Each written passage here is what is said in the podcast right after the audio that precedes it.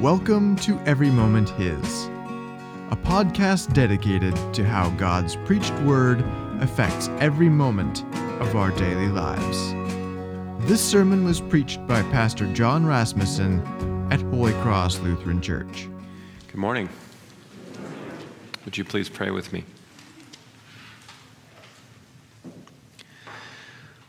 God our Father, we thank you that we're here today. We thank you that you've given us breath in our lungs and that we're alive and that you've given us ears to hear your word. Uh, Father, we recognize that apart from your Holy Spirit, all of these words uh, will uh, fall on deaf ears. Uh, but with your Spirit, you give us hearts that are open and eager to listen, eager to grow. And so we pray that by your grace alone, that you would give us growth and that you would help us to hear and obey in Jesus' name. Amen.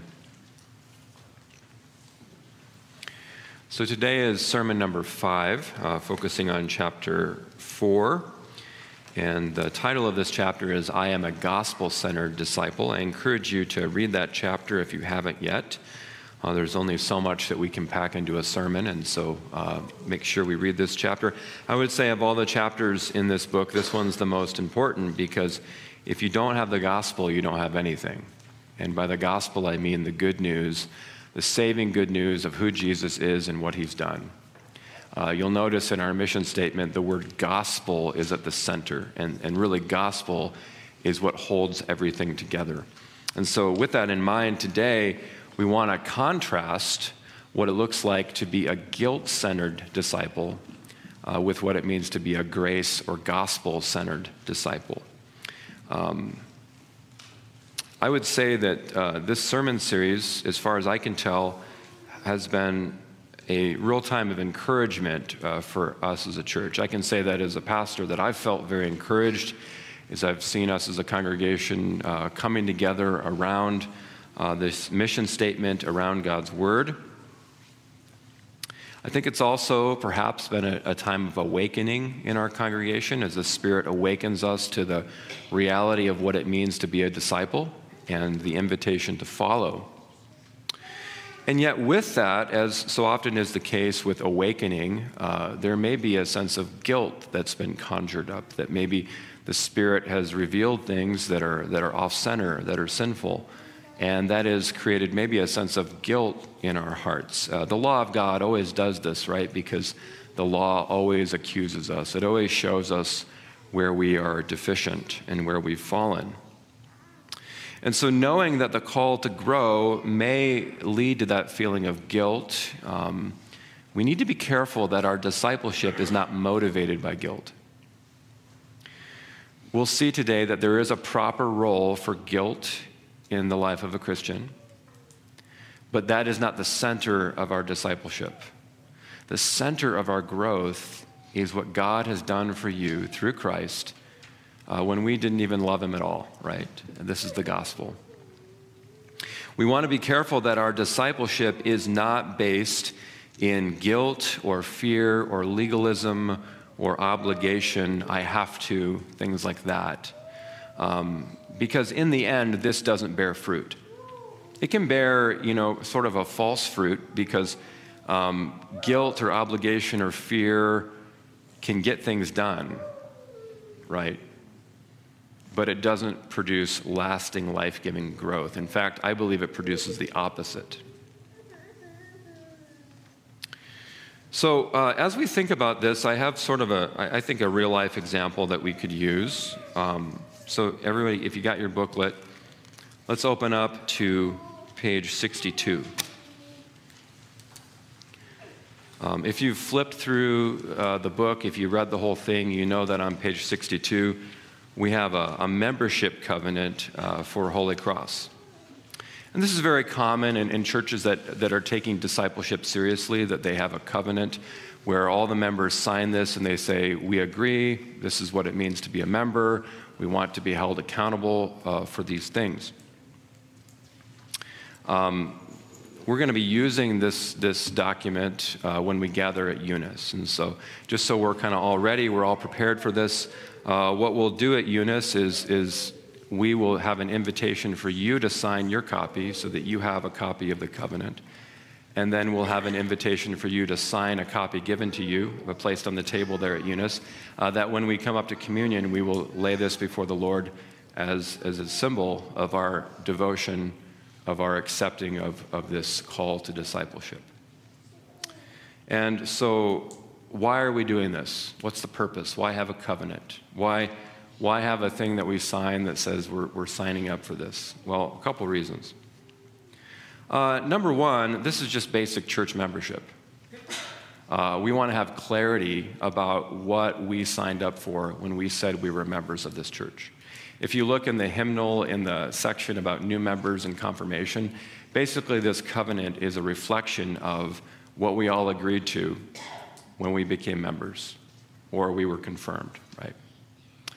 Uh, and so, uh, with that in mind, we as a congregation, we want to have clarity. We're all on the same page, right? This is what it means to be a disciple. We want to, we want to break up with, with cultural Christianity and consumer Christianity and walk the path of discipleship together. So, it's clarity, right? The next reason that we want to do this is for the sake of unity, because it's a beautiful thing when we as a congregation can say that we are together gathered around this understanding of what it means to be a member. There's great power in that unity for us to express that together. And then finally, a third reason is that there's a great encouragement in this for us to express that we have heard the message loud and clear and we've embraced this call to be disciples. But we wouldn't want to sign this covenant out of guilt, right? Or obligation, or I have to. Rather, it's a success if we were to hold this covenant in our hands and sign it simply because of grace.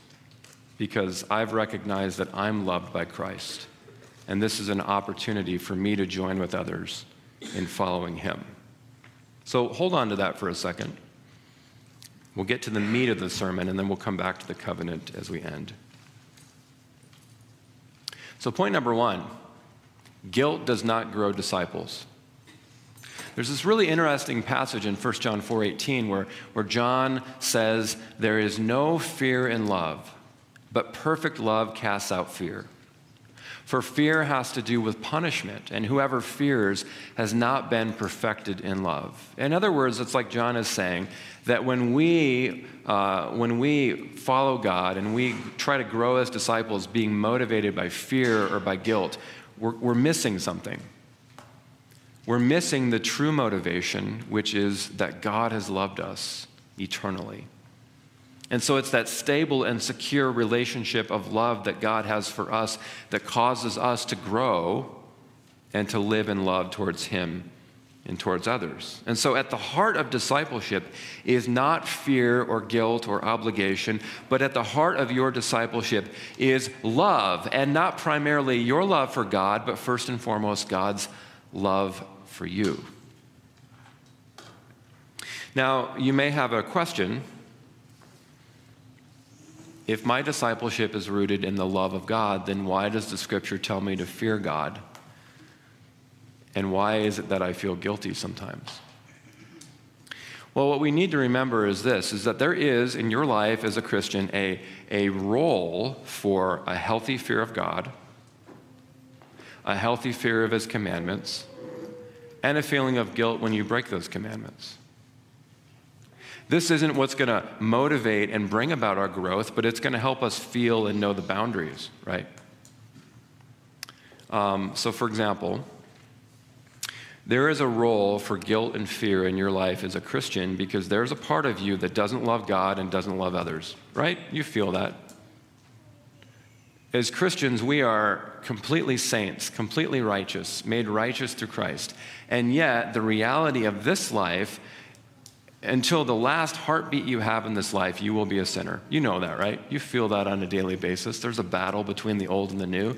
And because there is a part of you, scripture calls this the old Adam or the old person, because there's a, a part of you that doesn't love God and doesn't love, love others and wants to do it your way, because there's a part of you that would really be on the highway to hell if left unchecked, there's a part of you that God's law has to say no to, right? And so when God says no to us through his law, he's showing us the boundary. He's saying, if you do this, this will happen. This is why we have stop signs, right? If you run the stop sign, you're likely to collide with somebody else and hurt yourself and hurt others. And that's the function that God's law has in our lives. It's, it's a very stern no that says, don't do this because if you do this, you're going to hurt yourself and you're going to hurt other people. And so, we as Christians in this life, we still have to hear that voice because we carry around a sinful, obstinate nature that doesn't want to listen to God's voice. And with that said, there is a proper place for guilt in your life because guilt is sort of like pain. It's like if you put your hand on uh, the burner, the stove, you're going to quickly pull it back because you realize I'm hurting myself. And so, the proper role of guilt in your life is to show you that you're crossing a boundary, that you're breaking one of God's commandments, that you're living not as a disciple. And the purpose of that guilt is to then push you towards Christ. You see, the purpose of guilt is not to remain in guilt. When we remain in guilt, and guilt is what's driving our discipleship, it becomes dark and ugly and toxic. The purpose of guilt is to drive you into the arms of Jesus. And it's in the arms of Jesus that your guilt ends, and your shame is covered, and you're forgiven. So we can see guilt really as a diagnosis. The law of God is continually showing us the boundaries and diagnosing us as sinners so that we would, in desperation, come and find safety and healing and love and forgiveness in the arms of Christ. So, do you see that? So, it's completely normal for you to come to church and feel guilty when you hear a sermon, right? Because that's the Holy Spirit convicting you and showing you your need for Christ. But what must pr- predominate in the sermon is Christ crucified and risen from the dead for you, because that's the place where you're loved and growth takes place. So, do we see that? we understand that? Um, so, your old sinful nature uh, needs to hear that voice of, of don't do, right? Because that old sinful nature is obstinate, it doesn't want to listen to God or obey God and it needs to be reined in by God's law and shown uh, its sin. And yet, that is to drive us to Christ. Now, what are um, some symptoms of guilt centered discipleship? This is a big temptation, by the way, because some churches that say, hey, we're going to be disciples, we're going to be like Navy SEALs for Jesus, we're going to really do this discipleship thing, those churches can sometimes just get into guilt as the motivation do this or else, obligation, fear. But when we make that the focus of our discipleship, when fear and guilt is what's driving the bus, this is what happens. It actually leads to more sin and more guilt. Some symptoms of guilt centered discipleship would be fear, sort of fight or flight. And I think that some congregations that are maybe fighting with one another or, or, or at odds with one another, it's sometimes because they're living in a gospel depleted environment, a love and grace depleted environment. So everybody's just kind of fight or flight, right? Uh, I think that hiding and defensiveness are symptoms of guilt centered discipleship because if, if you're trying to be better and, and, and you're trying to, uh, to be perfect and you're trying really hard just to, to labor to get God to love you and to keep God's love, then you have to hide. You have to hide from God and you have to hide from others. What's the first thing Adam and Eve did when they sinned? They covered themselves and they hid. So, so a guilt centered approach to discipleship is always going to hide. It's always going to be defensive because to admit that you're wrong or that you're weak or that you're struggling means that your righteousness is crumbled. And so we end up uh, being hypocrites. Uh, hypocrisy literally means that you wear a mask, that you pretend. And so when we're basing our discipleship on our goodness, we have to, to pretend to not be sinners. Because if we ever had to admit that we really are sinners, it'd be the end of us. There'd be no help when we live in a low grace environment. Also, a judgmental attitude. Of course, if we're judging ourselves and having guilt, we're going to also have a guilt centered approach to others. We'll judge others. It's often been said that, you know, when, when when we encounter God's law as sinners, there's, there's, there's one of two responses. We are either going to balloon up with pride because we think we're doing it and other people aren't. We're keeping God's commandments and other people aren't. Or we're going to be crushed with despair because we think, how could God ever love me? Now, the beautiful thing is when you fix your eyes on the cross of Jesus Christ, you can neither be prideful or have despair.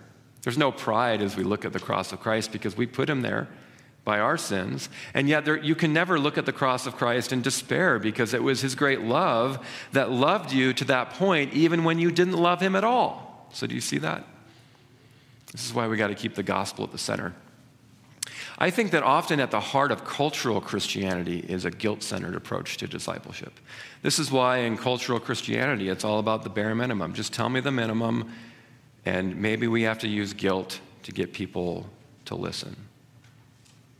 We have this attitude of apathy of, do I have to? Because we're being motivated by something other than the love of Christ. So these, can you see, these are things we don't want in our community, right? And this is why we want to be gospel centered. So, point number two the gospel grows disciples. So, what in the world does the word gospel mean? It's kind of a church word, churchy word that we use, gospel. Now, in a wide sense, the gospel means everything that Jesus said and did. And that's why we have four gospels Matthew, Mark, Luke, and John. And in a wide sense, we, we hear from Jesus the law and the gospel. So, for example, our reading from today, Matthew chapter 5, was a very law heavy reading, right? You know, cutting off hands and tearing out eyes. Jesus is talking about the severity of sin. That's contained within uh, one of the four gospels as we talk about gospel in the wide sense. We're talking about the gospel in the narrow, focused sense of good news. That's what the word means. It just literally means good news. It means an announcement of good news, an announcement of something you didn't do that somebody else did that you enjoy the benefits of. It'd be like, you know, if, if you were in war and, and um, you were just cowering in fear back in your own city, and then somebody came back and announced the good news that we won and we're safe. You didn't do anything to earn that. You just live in the, the, the blessing of what other people have done for you by their strength and courage. And so when we're talking about the gospel, we're not talking about what you do. Anytime we're talking about what you should do or shouldn't do, we're not talking about the gospel. Because the gospel is not what you have done.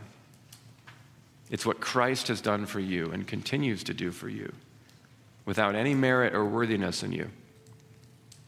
So I would, I would just define the gospel as this not what you have done for God, but what God has done for you in spite of what you've done. Do you see that?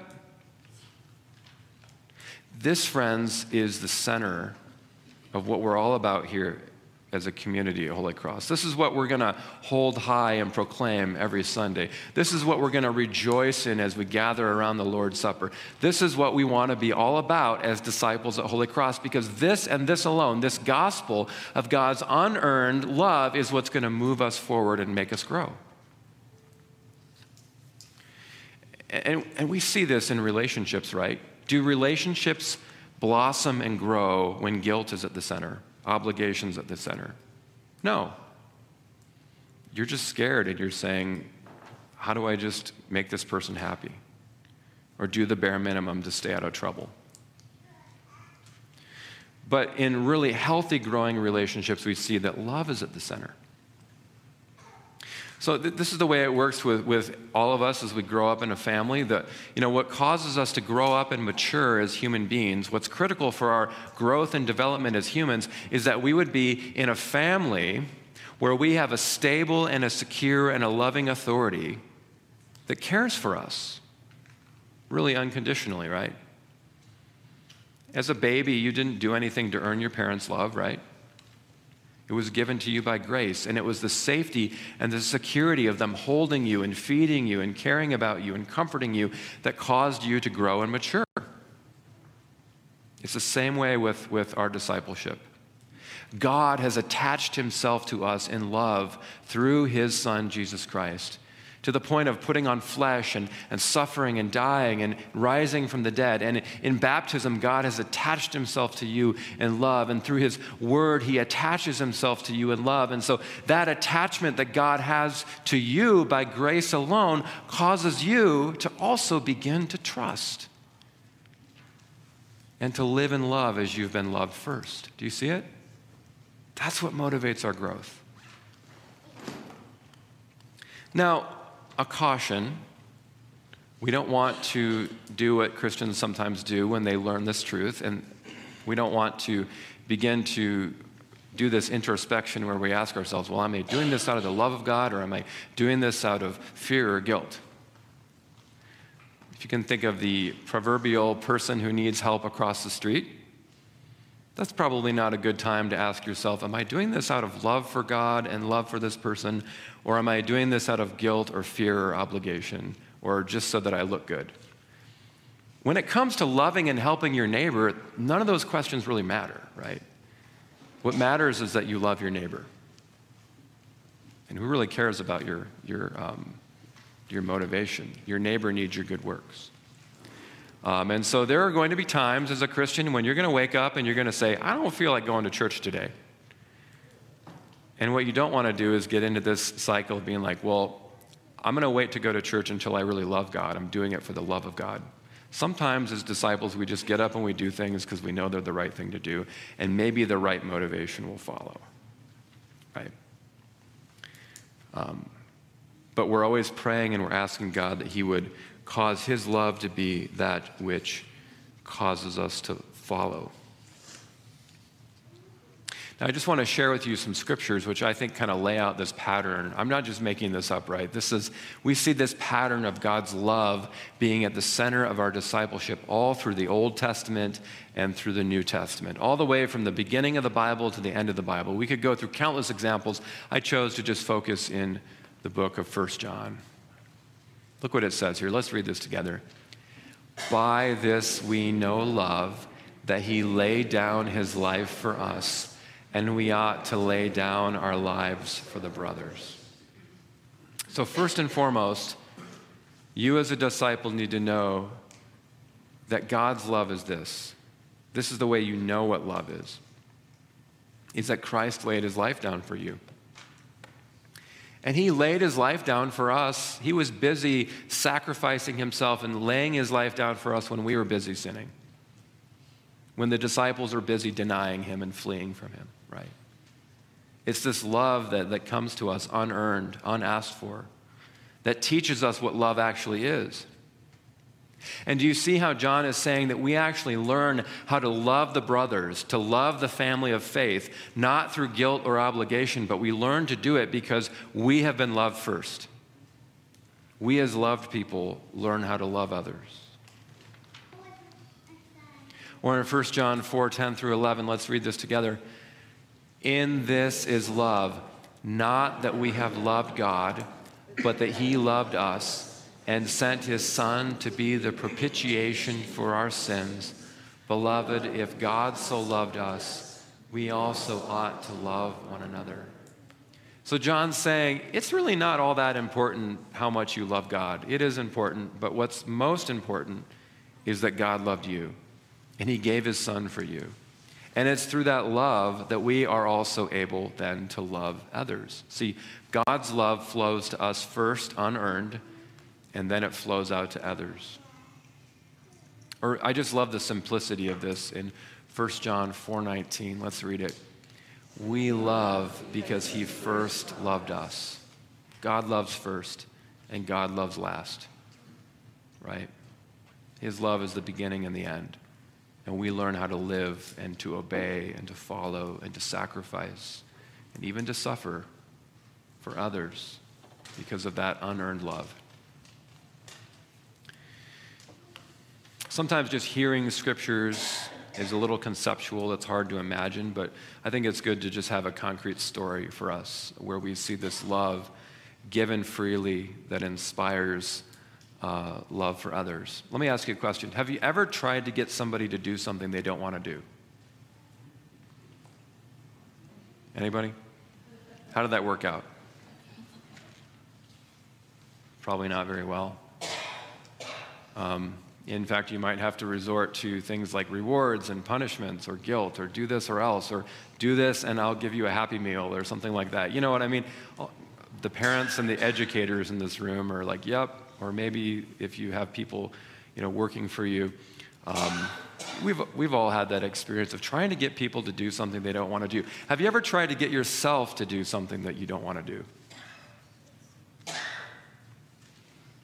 Yeah, every time that I tell myself I need to exercise, it's this conversation. I don't want to do this. That's my only reason, right? Um, it's hard to get us to do certain things, to be motivated. Now, now, on the night that Jesus was betrayed, all the disciples came together in this upper room to share the Lord's Supper, the Passover meal together. There was one thing that you couldn't have convinced anybody to do. You know what it is? It's wash feet. That was the role for the lowest of the low. And I don't even think that Peter or James or John had even crossed their mind that they would be the one to wash the feet. This was a custom right before the dinner that somebody would wash the feet of all the others and dry them. It's hospitality in the ancient world. And nobody in that group of disciples, it, I don't even think it crossed their mind. Not it, right? But guess who does? Jesus. And did anybody have to twist Jesus' arm to wash those feet? Didn't he do it willingly? And did anybody have to twist Jesus' arm to be arrested, betrayed, crucified, die? Did you have to twist his arm? No, he did it willingly and notice how Jesus is going to take this example of what he willingly did that nobody else wanted to do. He takes that as an example and he says, Do you understand what I have done to you? You call me teacher and Lord, and you are right, for so I am. If I then, your Lord and teacher, have washed your feet, you also ought to wash one another's feet. And so we can see here that through the love of Christ, the Holy Spirit makes willing people out of unwilling people. He actually makes us to do what we would never do on our own, simply because we've been loved. Not motivated by guilt, not driven by obligation or fear, but joyfully out of gratitude. This is what discipleship looks like. And so, what does it look like when we as disciples are formed under the gospel, when we have a gospel grace of God centered discipleship? It looks like this it looks like willingness Here's the amazing thing that, that the grace of God actually makes us do more than we would under guilt. Because under the guilt that is so often common in cultural Christianity, we're always saying, What's the bare minimum?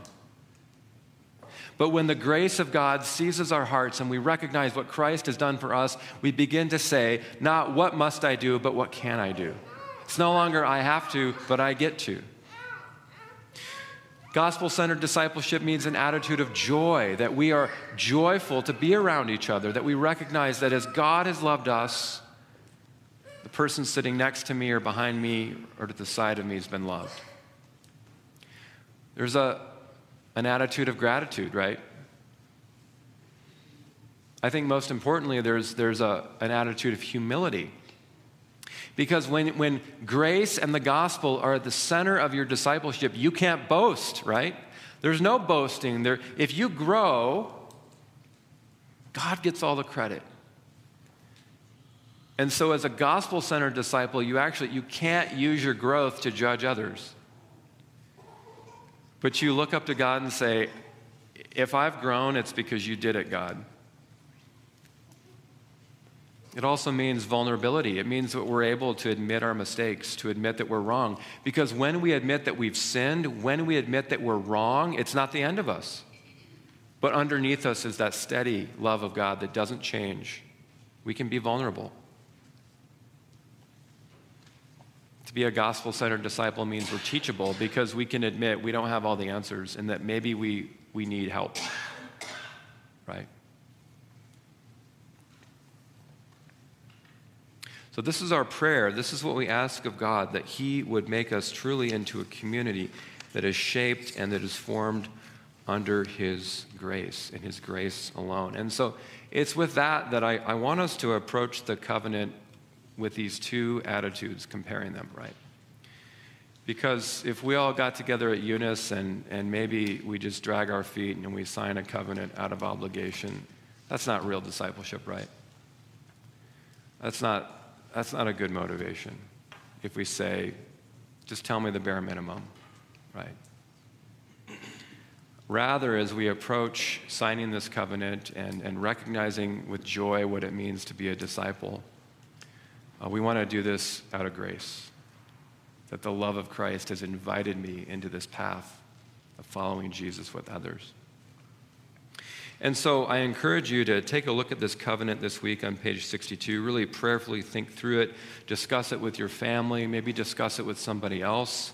If you've got hesitations, questions, reservations, talk to me, talk to Pastor Tim, talk to one of our, our staff members. Some of you may look at this covenant and say, Pastor John, I, I, I've signed this covenant 10 years ago, right? And this is an opportunity for me to recommit to what I've been living and want to continue to live. Some of you might look at this covenant and say, you know, maybe, maybe a month ago I wasn't there.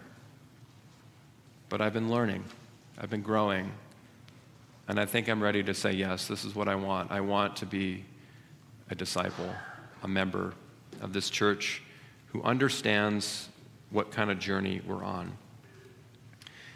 And maybe you look at a covenant like this and you're like, nope, or I'm not so sure. If that's you, I, I encourage you to really lean into that this week in prayer and to ask yourself why. Why might you be hesitant? And once again, I'm all ears if, if you want to talk through and process that. So let's pray. Father in heaven, we recognize in humility before you that we have no other resource to grow except for your love and your grace. And Lord, we're humbled to know that this grace was given to us before the beginning of time, not by any work we've done. Lord, you see us in our worst moments, and your love is completely stable and consistent. And as a community, Lord, may that love continue to walk with us, motivate us, and grow us. In Jesus' name, amen.